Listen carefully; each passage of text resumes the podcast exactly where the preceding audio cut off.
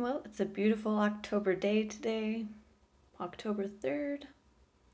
I got to go for a walk this morning, uh, came home and watched some Marco Polos of my little sister opening her birthday presents,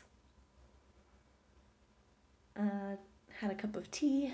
Now it's time to work on the Android inventory app for learning practicing SQLite databases, and I think it should go really well because I've done this before with the Scorekeeper app that I made, so I'm uh, not too worried about it.